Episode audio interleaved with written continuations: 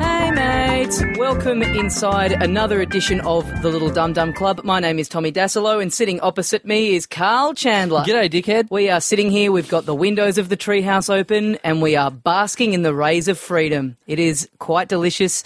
Uh, we're feeling good. I. It's good to be back, isn't it? It is good to be back. Good to be back talking to you. I haven't we've- seen you for a little We've while. had a little while off. Thanks to everyone who came and checked us out at the Melbourne Comedy Festivals and Sydney Comedy Festival uh, for me. Thanks to friend of the show, David Young, for coming along to my show in Sydney on opening night with a Team Dassalo banner, which was very nice of him. And then afterwards saying, hey, we should get a photo because I listen to the show and I know what Karl's like, and he's never going to believe that this happened. You really are a fan of the show. You've, you've worked out all the tropes. You know everything that's going on. So, uh, yeah, that was very good So we won all. we're we're officially one all, yeah. Right. So uh, if anyone wants to just find us in the streets and come up to us with a Team Dassalo or Team Chandler banner, just to sort of Just wear them all the time, just just to make sure if you ever run into us. make T-shirts with our heads on them would be best. Would be the best outcome. hey, um, I didn't tell you this. I stayed at my girlfriend's house last night and uh, I got up this morning and she said, "Oh, what are you doing today?" And I went, "Oh, I'm, uh, I've got to go in a minute. I'm going to go. We're doing the podcast today." And she just goes, "Oh, little Karl, little Karl. little Karl. That's your little nickname, nah, little Karl." no, because that's that's the meaning. No, not no. It it did happen. You don't get to refute this. I've never been called little Karl. Little Karl. Maybe we should have like a. Maybe we can do like a Dum Dum Club babies. You know, like Yeah, like- babies, like Muppet babies, Little, yeah, yeah, little yeah. little baby versions of us. the little little Dum Dum playpen. Yeah, I don't know. I don't know. If, I don't think big big dum dum has quite taken off yet. Let alone little dum dum. Little little Dum Dum. but how did your comedy festival wind up? Did you have a good? Did you have? Was it a success? Would you say? Oh, it was okay. It was Oh. okay. I had uh, some friends of the show come along and Yep. some uh, whatever. Yeah, it was all right. It was um, it was just one of those things where classic comedy festival where you start the show and you go, oh, this is this is going all right. There's a few things that that could be probably changed and fixed, and then you go and get drunk, and then you wake up the next day and go, oh, time to do a show again, and you never fix those things. Yeah, yeah. There were there were a lot of um, writing sessions that you and I had in McDonald's at 3 a.m. didn't really pan out the way I think we I'm not hoped. sure if we were writing for the show. I think we were writing insults for whoever walked past us. That is, and that's actually not a joke. That was a good hour and a half that you and I spent sitting in McDonald's one night, just making fun of people that walked past us at like 3 a.m. on a Tuesday morning. It's one of those things where I think, how have I changed since I was 16? And I look at that point and go, I have not changed one bit. No, not at all. Not at all. But it's good. You wouldn't be here if you were more mature. Yeah, exactly. You'd be hanging around with me. Be earning money. That's why you hang out with me, isn't it? Reminds you of It is. when you were 16. It makes Uh, you feel. well, yeah, it's just you're closer to my mental age than people my own age. That's good. That's very good. Hey, should we get into it? Let's go. Let's go. All right, we got a great guest for you today here in the Little Dum Dum Club. Uh, you you may know him from all sorts of stuff, from uh, comedy company, from uh, Fast Forward, uh, Russell Coight, uh, Kath and Kim, the man himself. gonna be? Glenn Robbins. Yay! The Little Dum Dum Club. Yeah, yeah. Is this the is this the worst named show that Well- you've ever been a part of? When I got a message from Karl saying, Will you come on and do a podcast with us? He, he didn't say anything about Dum Dum and it being a club. And I'm not sure what I'm, uh, you know. You've gone from a company to a club. Yeah. Yeah. No, but happy to be here. Um, but hey, rapt to have you on the here, Glenn, because I know uh, that you are not, and this isn't saying it in a bad way, but you are fussy with, with what you do. Obviously, until now, but but you uh, are. What, what makes you say that? Oh, because you. Have people been talking? No, not at all. no, but you, you sort of plan your moves. I'm, not- I'm, this is starting to sound weird, but it's you, you don't just jump into anything willy nilly that that might come off badly. You know, something that that you think you won't be appropriate for, or you don't need to do. Well, I, I, I only do stuff that I think that I'm a good fit for. Because if I'm Yeah. not a good fit, then I'm compromising whatever you're doing, Yeah. and, and I'm not having a good time. You're not having a good time, and I think why the, did we bother doing that? So it really is. It's about. I just come from a meeting. Uh, someone who's doing first year Swinburne. He wants me to do his film, and it's a three minute film, and and he's my nephew, and and I'm probably going to do it. So I, I'm more than happy to do that. And What I'm, a power move, just dropping your high powered meeting on us yeah, early on in yeah. the piece. uh, we had coffee and uh, we threw it around, and uh, I don't. I don't mean it like oh you won't do this or won't do that or whatever. I mean it's actually a compliment. It's like you're sensible. Like people, you won't just go oh yeah whatever. I'll, I'll jump on um you know celebrity dickhead on Channel Seven at four thirty in the afternoon What or what, great whatever. show that would be. G'day. I'm a celebrity. dickhead. What is that show? You just walk around just being a dickhead to people all day. And having, having said that, sorry, I, I have done. I've done Celebrity Wheel of Fortune. I've done. Uh, uh, there was a couple of ce- celebrity game shows that I've done. That seriously, um, I think you could put a label of me being a dickhead on. Right, Yeah. right. But that's see, I know that's that easy thing of going, oh, celebrity wheel of fortune. That sounds really bad. But then you go, you're saying it now, and if someone offered me celebrity wheel of fortune, I'd be like, oh my god, yes. Well, because game is shows are a best thing classic thing that you watch and you go, God, it'd be imagine spinning that wheel. Yeah, You know? yeah. It's like a magical childhood thing. Yeah, it's I I'll like give you you the get- tip on the wheel. Yeah. You can't push it too hard Why? because it's so big. if you push it too hard, it would take about twenty minutes to stop. Oh right. Oh, really? So when your time comes around, and he says, oh, "By the way, you'll," I know, I know. Don't spin it too hard. I look like a pro. Yeah. I look like I've deserved that celebrity status. I thought you were going to say because it's just made out of felt and it's like really weak, and if you go to spin it too hard, the whole thing just falls apart. No, it's very, it's quite heavy. Wow. So you want to be prepared. Well, here's a tip: when you get onto celebrity dickhead, don't sound too smart, because then they'll regret choosing you for the show. Can I ask you something? Mm, please. If you carry your mobile phone in your pocket, does it affect your genitals? Yeah, look, that's a good question because I mean, w- why wouldn't it? Mm. But uh, it doesn't doesn't stop me from carrying it there. Right. I feel like that's really going to be one of those things where now everyone's fine about it, but in like 10 years' time, it's going to be, you know, it'll be like smoking. Like, can Yeah. you believe Yep. people in 2011 just used to have their phones in their pockets? Yeah. What kind of insane society was that? They used to hold it up to their heads. yeah. Because yeah. a few days ago, a woman said to me, "You know, you shouldn't have your mobile phone in your pocket while it's on." And I went, "Oh, good point." So I went out for lunch yesterday, and I went, "Ha! I'm not going to put my phone in my pocket. I'm going to put it in my back pocket, more near my Yep. back than my front." Yep. Yes. Anyway, so I have lunch. Very nice. Have to take a friend to the airport. Get to the airport. Where's my phone? Because it's in the back pocket, it's slipped out. Oh. Right. So then, then uh, you are in absolute. I, I don't love my phone, but I'm in absolute no, no man's land because I can't ring my phone to find out if it's in the car somewhere because that's what you did. You ring it and it rings and goes, "Hello, I'm here." Yeah, yeah. yeah. Uh, then I've got to drive back to the restaurant, and I drive back and uh, I walk in and the guy goes, "Are you looking for this?" Now I I wanted I seriously wanted to hug that guy because Yeah. I'm going overseas in a couple of days and, and I wouldn't have a phone and I think there should be a Good Samaritan bank. Yeah, that's a good idea. Yeah. Okay. So in other words, you know, you gave you got my mobile phone back. There's 50, 50 good Samaritan dollars. Yeah. you can you can, and it's like a, It could be like a set fee. You could have set fees. Like if Yeah. you have a set uh, Good Samaritan bank, you know that your um, like a wallet is going to be worth fifty bucks straight away. yeah, bang, That's straight in there. And then if you, you if you if you don't want to do something, you'll go. I've got a little bit of money in my good Samaritan bank. I can I can now go to a strip club. Yeah, right. But then what if you get the phone back and you're going through like you sent messages and while that guy's had your phone, there's like a text to Mick Molloy going, go fuck yourself. so then he has to, he gets deb- he gets debited. So the next few That's good only things worth he does at the 25. Good Samaritan Yeah, Bank, he yeah. has to like, I think we need to we need to round table it. Sure, Yeah, there's yeah, going to yeah. be give and take. and, Let's not you know. start up now. Yeah, right Yeah. now. But I think there should be people who do good things like that should be rewarded on the spot. Anyway, I got my phone back and and, uh, and I'm happy. Yeah, that's great. Well, I had. It's interesting. I had sort of the opposite. I had, I had a bad Samaritan act because I was in Sydney a couple of weeks ago, Hmm.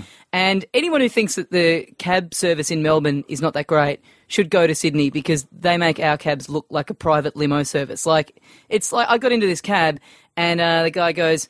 Oh, so where are you going? And I go, oh, here's the address. And they, he goes, oh, where, where is that? Can you direct me? And I'm like, oh, I'm not from here. And instantly having to say that, having to admit that you don't know where you're going, you're like, oh, God, we're in trouble here. Yep. And he goes, "Oh, you're going to have to direct me because yeah, I've just turned the GPS off. Like, can can you turn it on?" He's like, "No, I can't."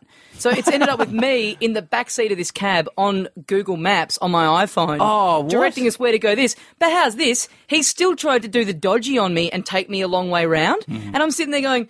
Man, I'm on the map. I can see the blue dot just going around the block a few times. I'm the one telling you what street to go down, and you're Yeah. going, "No, I think I know another way." He was, he was, and we we did two laps of the block, and I'm just sitting there watching the little dot on my phone go around in a circle. Having said that, one way streets in Sydney, you do have to go a long way around to get back to where you want to go. Oh yeah, okay, maybe. Yeah. I mean, Um, here's something I saw yesterday that I uh, struck me. Um, I saw a guy yesterday cross the street with a hook for a hand, and like, why is that still happening? Why is there still people with hooks from hands? Like, what? uh, Why have we progressed in every other way in the world? since Yeah, the pirate okay. era Yeah. until now. People can lose legs and still get a little prosthetic thing, which means that they can win running races and Yeah. stuff. Yet there's people getting around like Captain Hook. Yeah, yeah. There's a there was a dude that walked past me that brushed past me with his hook. Why has there been nothing better What are, come the, about? what are the options, though? Well, I don't know. There must. I mean, we've got iPhones now. Like you know, There must surely be an there app must for be that. an app. the hand app. there must be a better option than having a a, a metal sharp. From what I can understand, at least with a hook, you can do some stuff. Can you? What can you do? Well, you could you could you could pick up this cup like No, I'm you- picking up. You could oh. see I'm hanging onto a cup there. you could hang you onto your. You could pull the door handle. You could Oh, turn yeah. a knob. Oh, I don't know if you could turn a knob Oh. with a hook.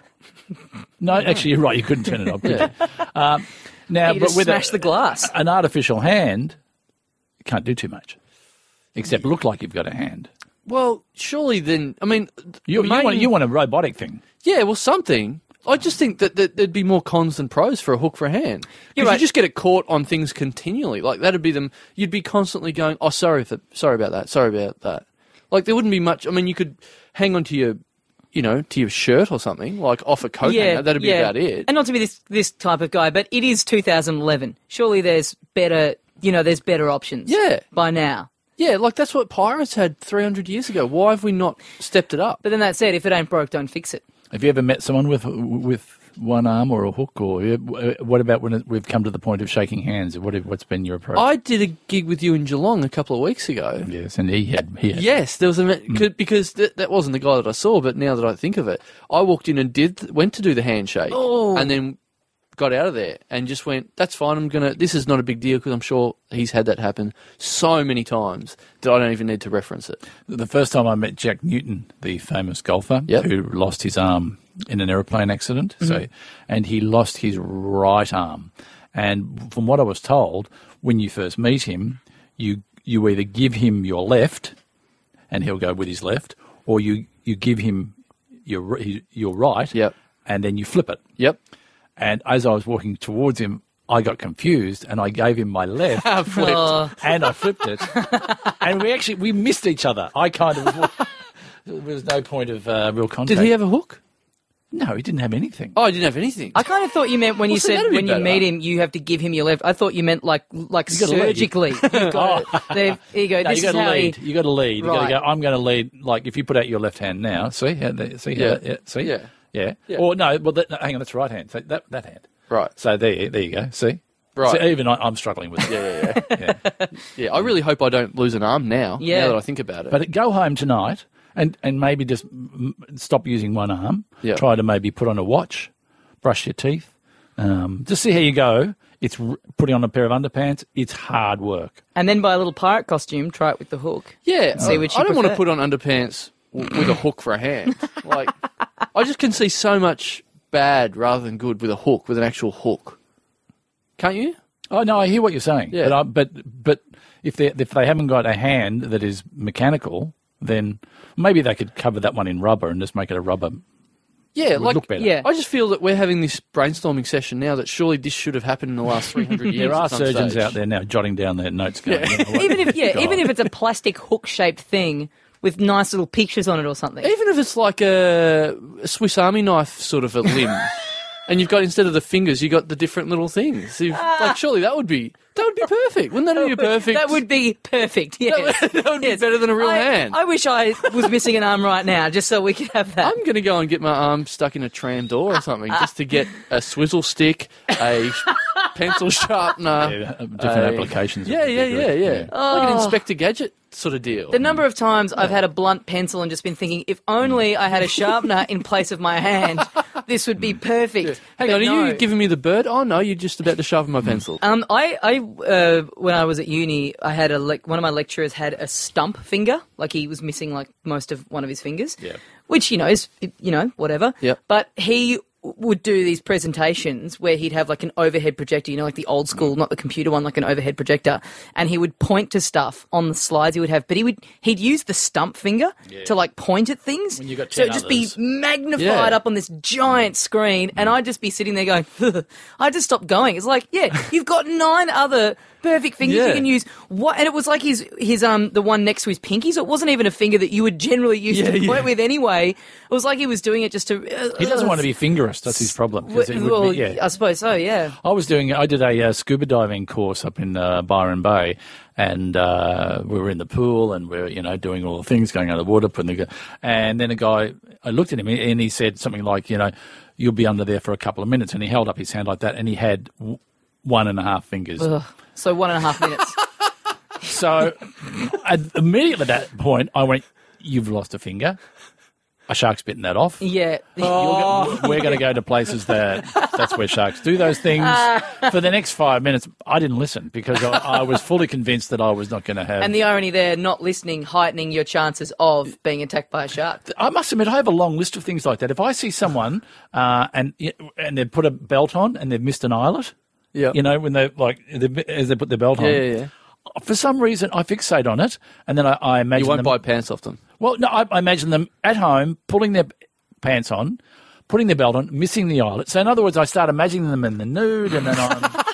I, go, I don't want to think about this now, and suddenly, you know, I've got him naked, and I, I don't want to sound like I'm name dropping, but I was doing the um, Celebrity Grand Prix a number of years ago when Natalie Imbruglia was doing it, Yeah. and, and it was a bizarre experience because you sat in a class, and I was sitting next to Ken Done, the artist, Yep. which was bizarre. It's just a really. It was, and you had to draw flags, and I'm drawing my flag, and I look across at Ken Done's flag, and I'm going, "That's a shit hot flag, Ken," because you had to draw the different flags that they were going to use on the course anyway. So, um, anyway, so we're there, and we're about 20 minutes into the lesson, and Natalie Imbruglia comes in late, and she sits down right next to me, and I looked across and went, "God, you're really beautiful." She would be a great person to look at live. I would She- imagine. yeah, she was absolutely and still is an incredibly beautiful looking woman. And I probably dwelled on that thought for a little bit too long. Made it part of your flag. Yeah, and and kept on focusing on that, tuning back into the lecturer saying, and if you don't know that out on the track, you may well die. No, what? What? Ken, Ken, what did he say? Ken, did you write that down? Oh, shit. It's just a bizarre, you know. I had Natalie Imbruglia in the nude and, and, and the lecturer, you know, Because she hadn't saying, put her belt on properly. because So- she hadn't put her, eyelid, a belt through her eyelid. I'm a bit more fascinated in Ken Done, to be honest. What's Yeah. he? What's he like? He's a, he's a good guy. He didn't. He wasn't very, you know, wasn't a great driver, but he drew really good flags. Well, I saw him on Celebrity Dickhead. He went pretty well on that. yeah. yeah, I yeah. fixate about. You know what? else I fixate about with kids who are about I don't know six or seven who have iPhones. oh yeah. Yeah, right. What seriously? What are you texting? Yeah. See you down the swings and slides at the tree. you know, Yeah. Bring your own play. Well, Wha- uh, what- yeah, I mean, I get that the parents might want to know what they, but they would. It's like they were doing stock market deals while. They, what are you? What are you doing? No, they're Yeah. just there going, I pinched this off Glenn Robbins in Oh, a right. cafe. Let's text all his mates and tell them they're fucked. Yeah. Who is Mark Mitchell anyway?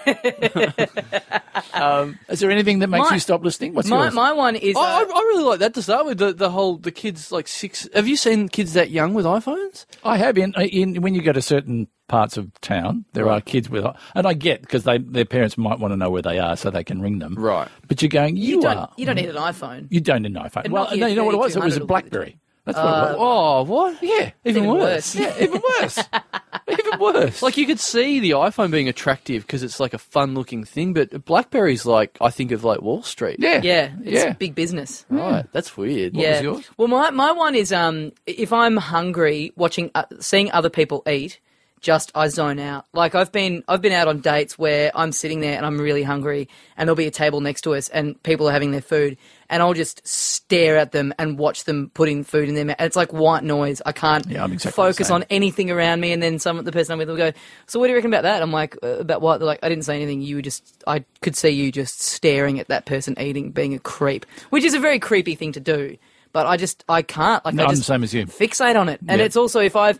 If, if I've if I've been debating what sort of food to order, and then someone sitting near me orders what I nearly got, I just go, "Oh, "I've gotten the wrong thing, haven't I? Look at how much he's enjoying that. Mine's going to come out, and No, it's, it's going to be always shit. very I'm going to be angry. Yeah, Very competitive. Yeah, I'm I- not competitive in very. the- the only thing I'm competitive in at all is is eating. Like I rejoice if I get a the the, the thing I love hearing the most if I'm in a big group and we're out and I get something, and everyone goes, "Oh, that looks great." I just go, "Yes!" in Yeah. your faces. Yeah, it's very competitive. Winner, winner, loser, winner. I was in a restaurant in Sydney um, working on a project up there, and when you're by yourself, you're you're slightly self conscious, and uh, and it was quite a good restaurant because there was nowhere else to eat, and so I sat down and I did the thing where I brought a book because you know.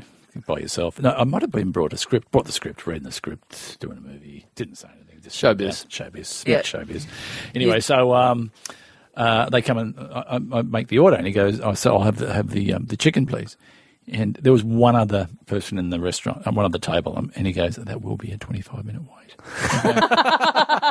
yeah, okay. I don't know what else he's doing out there, but okay, I'm gonna I'm gonna go for the go for the chicken. So he brings the chicken out, and I swear it was as big as the palm of my hand. It was tiny. And I'm going, is that it? And he goes, yep, that, that's that's all you get with the chicken. You just get a, a, a- piece of chicken. One So- nugget, thank you, sir. Yeah. So anyway, so I go, well, I better get something with it. Um, can I get some some chips or something? That will be a twenty minute. So you know, okay, so so I start to v- eat my chicken really slowly, trying to make it Yep, yep. last to you know for for the chips to come. It's like when you, you drink early. Yeah, oh yeah, you don't you don't, you don't want to go early Yeah. on the drink. Yeah. Anyway, so I finally, and then I just go, you know what? I so I eat the chicken, and uh, and then so I'm just sitting there, and then the chips come out. It's the biggest bowl of chips you've ever seen. It was huge. so I'm sitting there eating my big bowl of chips. All these people walk through the door and go, "Oh, look, that's uh, that's Glenn Robbins over there at a really nice restaurant. What's he eating? Letting himself A go. kid's meal." He's got the one nugget and got the chips. Superman special. He got a big bowl of chips at the best restaurant in Sydney. I, I, but I ordered the chicken. I've already eaten it. Oh, it's okay, Glenn. That's fine. That's fine. You know. Well, that's it with the with the the drink. Uh, I maybe I'm a bit particular, but I get the drink and then the meal comes out, whatever, and I like to ration it, ration the the drink to the meal. Do you do that with? Well, I do that with fr- when I put a fruit on cereal, banana through Oh, right. cereal. You go, well, I've got about six pieces of banana there. You don't want to have. You want to make sure you got a bit of banana with Yeah. the cereal at the end. Yeah. Is what you're more or less Yeah, saying. yeah, yeah. So I like to ration the Coke, and you know, you Mm. get down and you like to have a, like a nice, you know, inch at the bottom of the glass that you can just finish and, and finish Yeah. it all off with and whatever.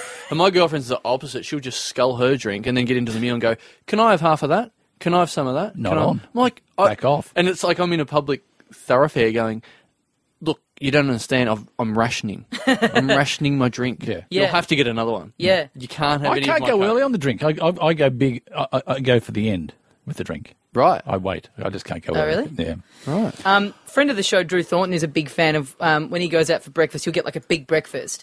And what he does, he saves like a little piece of everything on the plate and then combines it all at the end to like one final bite where he'll have a little bit of Ah. egg, a little bit of bacon, a Yes. little bit of a hash brown. the, and uh, that's, the that's dairy assortment, dairy yeah, milk assortment. exactly. Yeah, it's sort of known that that's his thing, right? So anytime a big group of us, and this is like years ago, um, a, a big group of us were out uh, for breakfast, and his girlfriend was there, and he's carefully assembling his little, you know, his last little bits of everything, and he's he's getting down to the last bits of his hash brown, and then his girlfriend just reaches over with her fork and just grabs the whole final bite and just absentmindedly takes a bite because she'd sort of been picking at his food all day, and we're all just there going.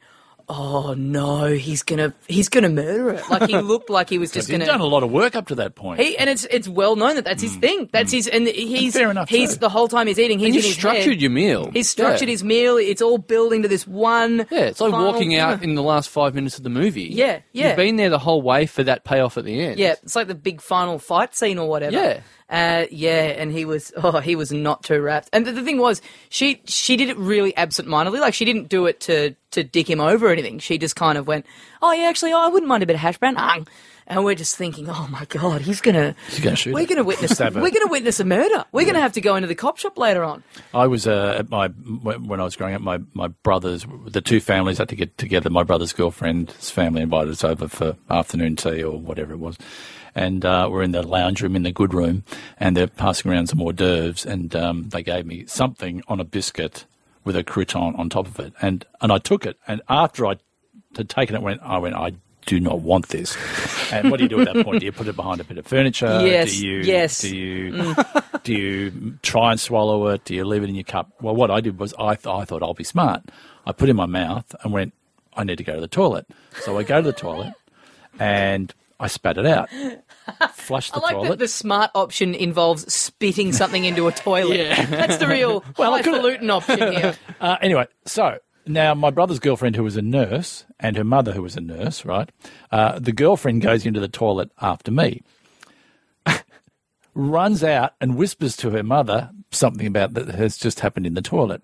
Her mother then turns around and announces to the two families. Glenn, are you okay? I said, Yeah, I'm fine. Because Amy just found that you've done a strange movement in the toilet. Is everything all right? so I've had to come clean and go, Well, I didn't really like the hors d'oeuvre and I actually spat it out. This food that you've spent a lot of money on was horrendous to me. Yeah, I spat it turned it in, Spat it- I've turned it into a strange movement. So she goes, Well, you better go and fix it up. So I go into the toilet. What had happened was the crouton, which is a square piece of fried bread, had not flushed. It had just bounced around the to- and floated on top of the toilet. So oh. put two and two together. My brother's girlfriend thinks that my ass can produce a cube piece of bread, fried bread.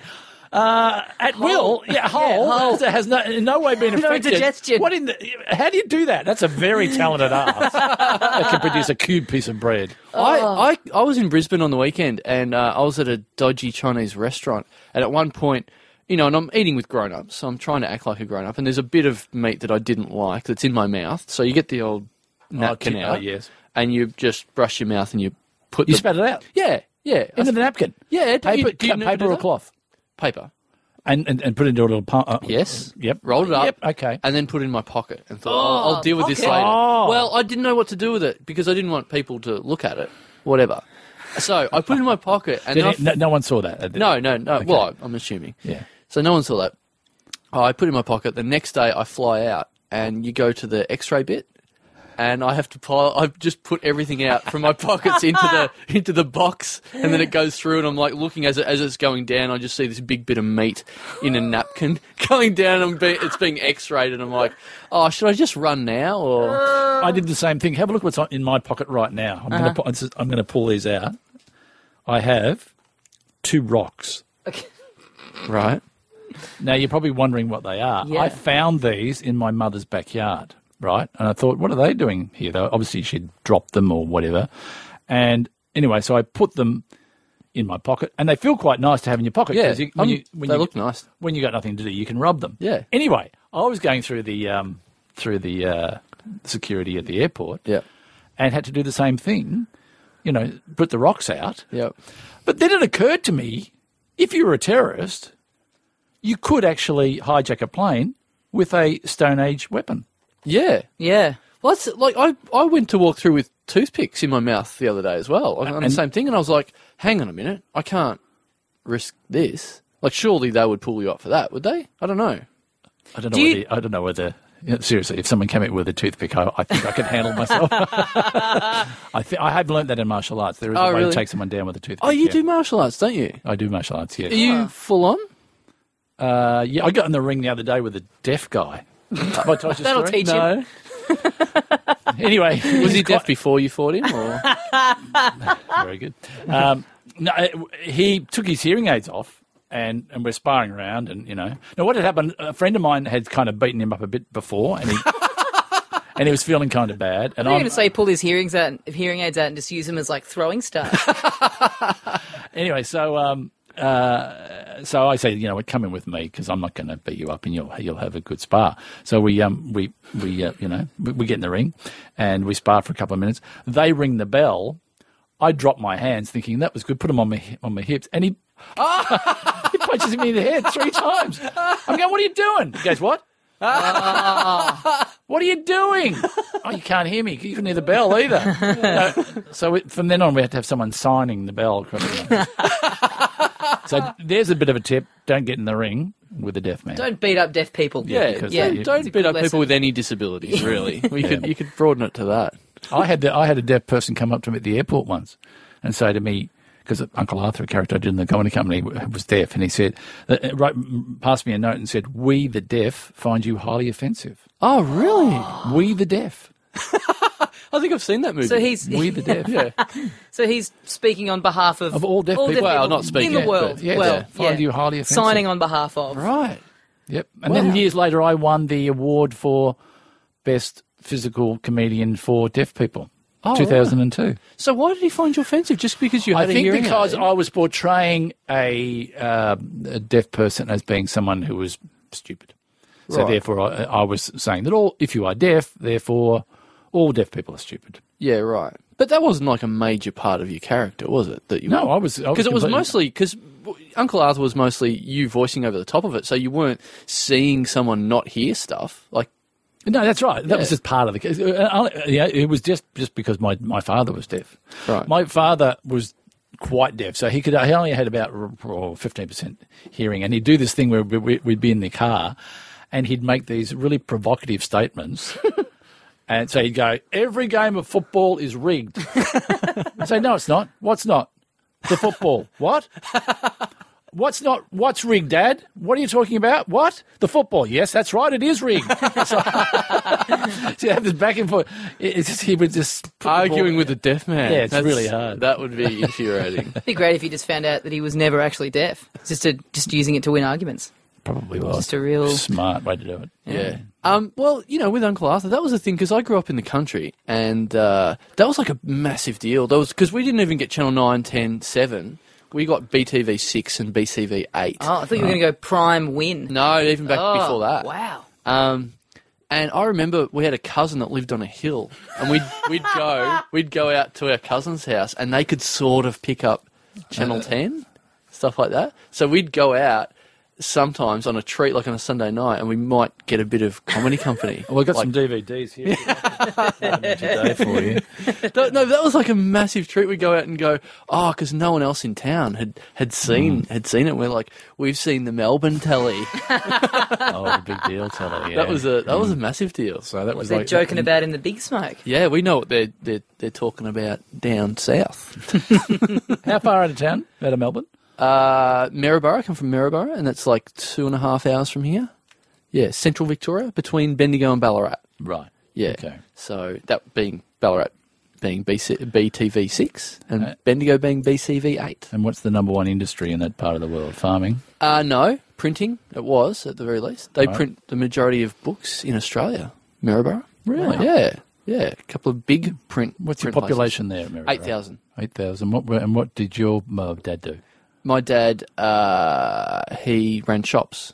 He was in a he he owned a delicatessen and a coffee shop at different times, and a shoe shop at a different time, and some other stuff. He was always in. I was a street kid. I used to live down the street, sort not live, but I spent all my time down the street because my mum and dad were in shops. So I'd just sit in You'd newsagents have all to day. hang around the deli Yeah, and You'd the get- shoe shop. You'd hang around the shoe shop. Yeah, but like I'd walk down the street and go in every shop and go look in every shop every night just Here to see if comes they had Carl. anything new. Yeah, Little Carl's coming. Little Carl, Exactly. there he is. This is Exactly. the I- storyline. I'd be in new, in the newsagents like every night, just reading bloody Captain America or Thor or whatever. Because that's a great opening scene for your life biopic. Yeah. Yeah. Uh, it'd be the opening scene of you walking down the street, thinking of jokes, and Yep. you know, dropped into the deli with a new pair of shoes on. Yeah, Some yeah. old some old kid from the big smoke like drives through the main street of Maryborough in his flash car, puts the window down and yells out, "Hey, dickhead!" and then it's you going, "That's Ding. the coolest man I've ever seen."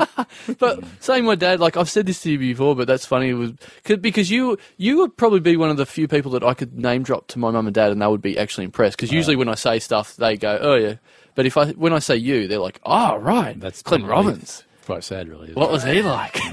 no, but I've still, I think I've said this to you before because uh, when I said, I think that one of the first times I met you, I said that to Dad and said, "Oh, I met Glenn Robbins the other night," and he was like, "Oh yeah, yeah, I know him." I'm like, no, Dad, you don't know him. He goes, "Oh no, I." I was down in Anglesea in the supermarket and I saw Glenn Robbins and I sort of gave him the g'day and then he looked at me he looked at me back like, Yep, I know who you are.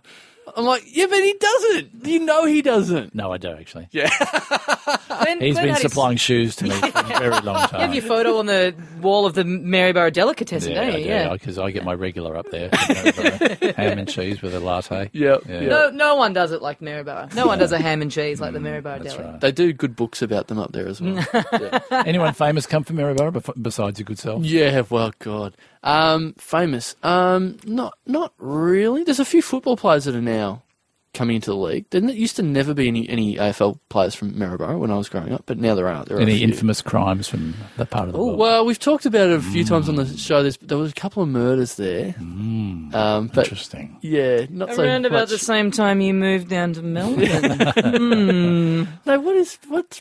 What's? Oh, I mean, there's the, the, the New Year's Day, the the caber toss, the, the Highland Gathering. There you go. Now you're uh, being interesting. There, a caber toss on New Year's Day. Yeah, I've never been to it, but anyway. Um, what else? What what would I sell you? Uh, what would I sell you on Maryborough about? Um, murder, shoes, printing presses, Mum and Dad still there. caber. Um, yeah, they're still sort of there. They live out of town a little bit, but um, uh, what violence? There's a lot of violence in Maryborough. Um, You're really doing a good sell. I'm not going to be the spokesman for their uh, tourist bureau. No. Have you done gigs up there? no, They And asked you- you to, though, didn't they? they did ask me to. yes. but no, I'd be. I'd be. uh, Where are Come you from originally? I'm from Strathmore, which is just on the way to, uh, near Essendon Airport, Oh, is it? where they filmed the castle. That's where I'm from. Oh, right. Is there? I is- used to teach back there as well. What did you teach? Uh, well, I was I'm I'm a, I'm a qualified drama teacher, but I only ever taught part time. I do I sort of do gigs, uh, teach during the day for three or four lessons, fill in, and then I do gigs at night. I, Right. they'd ring, I would do a gig, and they'd ring me at about eight thirty in the morning, and I'd say I did a gig last night. I'd, I'd I'd come in at recess, and I'd teach from recess to the end of the day, which is four classes. That's all you had to do. Yep. To qualify as an emergency teacher, and uh, then go do that, come home, have a sleep, and go and do gigs again. So w- when you, uh, I guess when you started to be well known and be on TV, were you still teaching then? Yeah, yeah. So well, no, I was doing. I, I started off doing ads, uh, quite a few ads, which I think Hamish and Andy showed my first ad on on their on, on their website um, a couple of years ago, uh, and and then I slowly moved away from the teaching as I got more and more stand up, and then that was that was probably the mid '80s. Then I started doing little bits of television in the mid '80s. Yeah, right. what was your first? What was your first ad? Just Jeans. Ah, Oh, yeah, I think I have seen that. you, uh, with Yeah. Barry Round, the footballer. Yeah, yeah, I have seen that. I, I had did a see that. mustache. I looked like something a porn star. That's right. Barry Round. He was your quintessential '80s footballer too. Yeah, he was big Just a and- massive barn-looking man with a with a very '80s, like with a, the sort of haircut that you have when you're five and your mum and dad are combing your hair for you. Six hundred dollars I got Six hundred bucks. for doing a national campaign for Just Jeans. Right. Two, ad, two ads. That, you Not probably a lot of money, is it? But now that'd Sounds like be a lot like to that's me. like eight grand. Well, I- With yeah, inflation. yeah, yeah, probably, probably. I didn't get to keep the jeans either. What about well, Barry Round? You, you name dropping. Um, there we go again. Uh, you're you're friends. You're good friends with Shane Warne. aren't Yes, I you? am, yes. Yeah. Now that's that's a weird dynamic from the outside looking in. Well, uh, yeah, I, I we we met and fell in love some years ago, and we've been texting each other ever since. And uh, uh, no, we, we, I, I, I just got to know him. He came on the panel a couple of times and played a couple of charity events for him. And now I'm on the Shane uh, Warne Foundation board. Yep. So we organise two or three events a year, and we get together for that. But but he did, we did, I just get together and play golf occasionally. Yeah, And, yeah, yeah. Uh, but we get, well, I met Liz Hurley. Oh, did you? Hmm. How's that? Well, it was w- weird because I was he. I drove past his house and went, "Man, what's going on in the front of your house? This is pretty, you know, weird." And then he rang back and said, um, "Do you want to come around for dinner? Because we can't get out of the house because it was just just surrounded. The house Yeah. was surrounded." So yeah, that'll be good. So um, I went home and uh, I was having a shower and I thought oh, I better take something to drink. He said, "We're just having takeaway Chinese, so it's no big deal." So I pulled two bottles of wine out of the out of the rack, uh, an expensive one and a- and a well, let's be honest, a cheap one. Yep. And I'm looking at him going, well, that one's worth about 80 to 100, and that one's worth probably about 20. So I'm thinking, it's only take away Chinese. It's only Warney. He won't mind. I'll just take the cheap one. so I get round it, not thinking. I get round, and the, and the world's paparazzi are there. And I ring Shane and say, man, I'm here. He goes, oh, I'll open the gate for you. He thinks I'm in the driveway and I'm going to pull the car. And that's what you do. You drive in, you get past the, but I wasn't. I was down down the street. He opens the gate. They all run to the gate, and I'm going. Oh, now I'm in for it. Now I'm in trouble. Now I've got to go hard if I'm going to get through the paparazzi. And I'm going. And of course, they're going to ask me what sort of wine I've got, dickhead. Cardboard box there. yeah, yeah. Robbins pictured holding a box of Coolabah. Uh, pretty much. Anyway, so I it was. I don't know whether you saw the photo in the paper, but it was put it under the arm, head down, go hard, and I got and they saw me and they the cameras went crazy. What do you got, Glenn? What sort of wine? What sort of wine? What sort of where you going? What's happening? What are you eating? Where you going? What's going? no, no big deal, guys. What's, what's, show us the wine. Show us the wine. Didn't show the wine. Get in. And uh, and then the door opens and Shane's standing there. And we go in and we meet Liz and have a chat. They're all very nice. And then I go, oh, hang on. I think I left my car open. So Shane just throws me the remote control to the front gate, which is at that time in the, uh, you know, you remember there was so many people there. Yeah. Yeah. Everyone wanted the power to open the gate. I had the power to open the gate.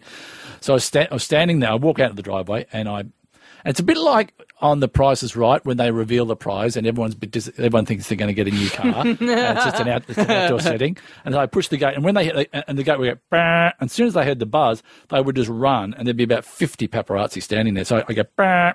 the gate opens, and it's it's Uncle Arthur. it's not Shane Warne or Liz Hurley. It's a has-been comedian. And uh, anyway, so anyway, so I, then I, I go out and get my car, pull it back into the driveway, and- and they're going. Then they're at the, ca- the cameras in the window. They're all they just go crazy. What's happening? What's happening? I. I'm pointing the, the, the, the, the remote control at the gate and it's not working. And they're just at me. I'm going, what? The, what's going on?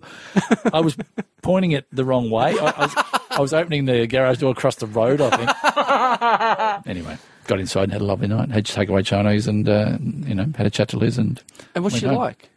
Well, I didn't talk, to her that much. She's very nice. Because I'm a little bit obsessed with uh, when you see pretty ladies in the in the paper and on TV Mm. and whatever, and then you see them in real life. Then they're like another level above, aren't they? Generally. Well, sometimes they are. Sometimes they're not. Oh. Sometimes. so this one, Liz wasn't. Or No, was? she was no, she was very beautiful. Some some women, uh, I think, are incredibly photogenic. In other words, they look a lot better on Oh right, film than two they D do. then. Yeah, yeah. And some women are breathtakingly beautiful when you see them.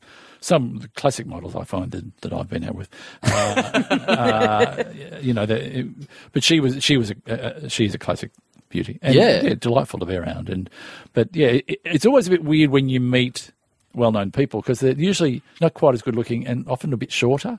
Right. Often because I've met a lot of them on the panel, and you know they they're kind Like of like like. well, there, there's there's their image, and then there's who's sitting there, and you go, "Yeah, you the, you're not the same. How do you do all that? You know, because on the screen you look ten foot tall, but sitting there you look like just some. who's a short Uh, ass? I Who's a- have I have that right now. You're in a high chair right at the moment.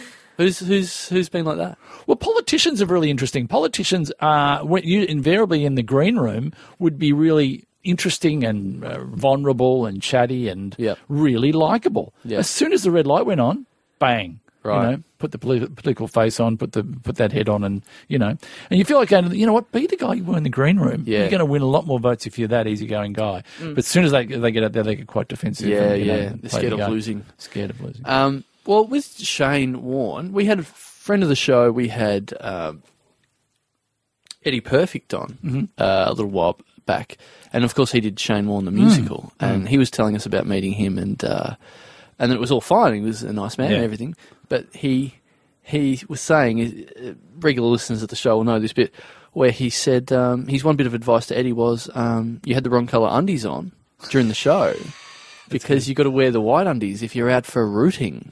Is he going out rooting? If yeah. you're going out rooting, you've got to wear the white undies. So, did he pass on any? Has he ever passed in any tips to you?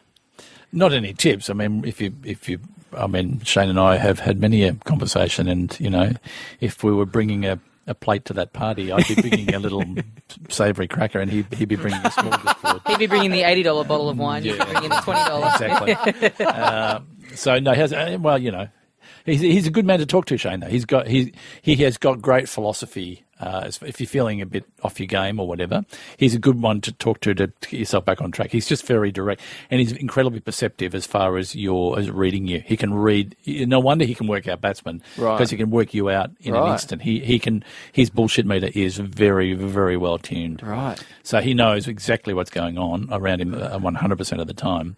Um, he's a great guy. He's, he's yeah. I would be in awe of him because I know that the public perception is, you know, that he's messed up so many times and whatever. But I mean, I see that as obviously like what you've said before about the politician. It's like he's been the green room guy in his whole life That's instead right. of being the shut down guy That's right. air. Yeah, that's right. He, he, you, you, you get what you see, what you get. You get what you see. Whatever, whatever Yeah, yeah, saying yeah, yeah. yeah. He's he's very he's very incredibly honest, and sometimes that can be that can get you into trouble, and sometimes it, it can be the best thing you can do. Just go, you know what, I messed up, and uh, he's great like that. So um, I like him a lot. We get on we get on well, and um, yeah, he's just he's very charismatic, and I love him. Yeah, yeah, yeah. Who's better company, Warney or Ken Done? Well, it depends what you're talking about. Can I tell you about? There was a time that I was playing. There was time I was doing a variety club cricket match, and I was opening the bowling. I think, and I was bowling to Derryn Hinch. uh, Tony Barber was at the other end, Oh, awesome. and and and Kamahl was keeping. And as I'm running in, I'm going. This is like a dream you have when you've had pizza. Yeah. And I bowl the ball, and you know, uh, and Derryn misses it, you know, outside off stump, and Kamahl goes, "Nice bowling." that is truly the celebrity dickhead cricket yeah, match. it is fantastic. Yeah, this, just, this will never happen again. Yeah. That is that's is, is this an episode of Hey Hey It's Saturday? What was this? Yeah, well, well, this was a long time ago. I will admit it was a long time ago. It was Right. probably 20 years ago. Ricky May get a scene. Back when you were in Marlborough, uh, in Maryborough. yeah, yeah, yeah. Uh, Ricky May. Ricky May um, would have been there, wouldn't he? No? Uh, Jeannie yeah, Little. Jeannie yeah, Little? well, all that, all that clan, you know, and you know, all the people from, you know, all those, and they get incredibly drunk, and, and you go, this is in the name of charity, good stuff. That's awesome. Mm. I love uh I love it because it's that thing of you know, like I said, being in Maryborough, being away from everything. Melbourne, even Melbourne's like Hollywood to you. Yeah. Like you know, begging to go to your cousin's house at the top of a hill to watch to watch the Channel Ten morning cartoons. That And was, was, it awesome. and was it like really blurry Yeah, and staticky yeah. and you could barely see anything? Sometimes in good weather, if I get up really, you know, when you get up really early to watch the cartoons. Ah. Yeah, yeah. I get up really early because the reception would be the clearest it was going to be at six a.m. I might be able to get a bit of the early bird show. I might be able to get a bit of Daryl Cotton and Marty Monster. That wasn't a, that wasn't a bad show. They used to have some. They used to play around it because that was that famous bit of footage, wasn't it? Yeah, yeah, When with the Marty Mo- kangaroo. with the kangaroo. Yeah, yeah. worldwide. It was great. Like, uh, I mean, Hey Hey It's Saturday back then as well was in the morning. I'm, Yeah. I'm of the era of watching it in the mor- morning. Yeah, it was great then. And being weaned onto it. There was also on BTV6, there was also this awesome show before the cartoon. So you'd get up and you just be wishing the cartoons to be coming on at like 6.30. Mm. But before that, there was a show called Turf Talk. And it was, for some reason, it was at 6 a.m. on a Saturday morning. And it was a guy talking about his tips for the weekend for the uh, uh, horse racing. But this guy was incredibly drunk every like he'd been drinking all night and at 6 till 6.30 he'd even as a kid i'm going this guy is soused he was like completely red and sweating and slurring and it was like going live to air every week it was a very weird way to learn about alcohol as a child Yeah. i ended up living in that guy's son's house in ballarat Really? i moved to ballarat and that guy ended up his son was the mayor of ballarat and i lived in his house wow. so Again, all good for the biography. All Yeah. good. Yeah. Yeah. I think Tim Winton should write up your life. I think it'd be more like called Boring Street rather than uh, anything else. Well, guys, that does bring us to uh, the end of the program for another week. Thank you so much to Glenn Robbins for joining us. Thanks, uh, you're, you're on you're on you you're on tour now. You're doing shows at the moment. Not with- doing any shows at the moment. Oh. No, uh, the Good bit of promo then? Yeah, uh, we uh, the problem we have is that uh, Mick Molloy does um, football shows, uh, well, a football show on Saturday night, so we can't really tour because Ah. Saturday night being the evening prime night. So hopefully we'll do some stuff, uh, Robbins Stilson and Molloy wise, uh, after the football season. What about this during the football season? Robbins, Stilson, Chandler. Well, well, I think I think uh, we've been we've been Bills before. We, we did Geelong the other night. Yeah, we did the Hook Hand tour. the other Yeah. Yeah. What about Robbins, Stilson, and Warney? Hey, Oh, there's a show. got something. Yeah. There's- there's- We've got jokes. We've got a few tips for, for the nightlife. We've got Yeah. a few, bit of everything. A grab bag. You Right could, do, here. you could do a bit of stand up and you could go uh, joking Warney, bowling Warney, joking Warney. I like it. Yeah. You crouch behind him as he's telling jokes. All right, uh, thanks so much, Glenn Robbins, for coming in and joining guys. us. Thanks, guys, for listening. Uh, we'll be back next week with more Little Dum Dum Club. See you, mate. See you, mates. It's been a lot of good things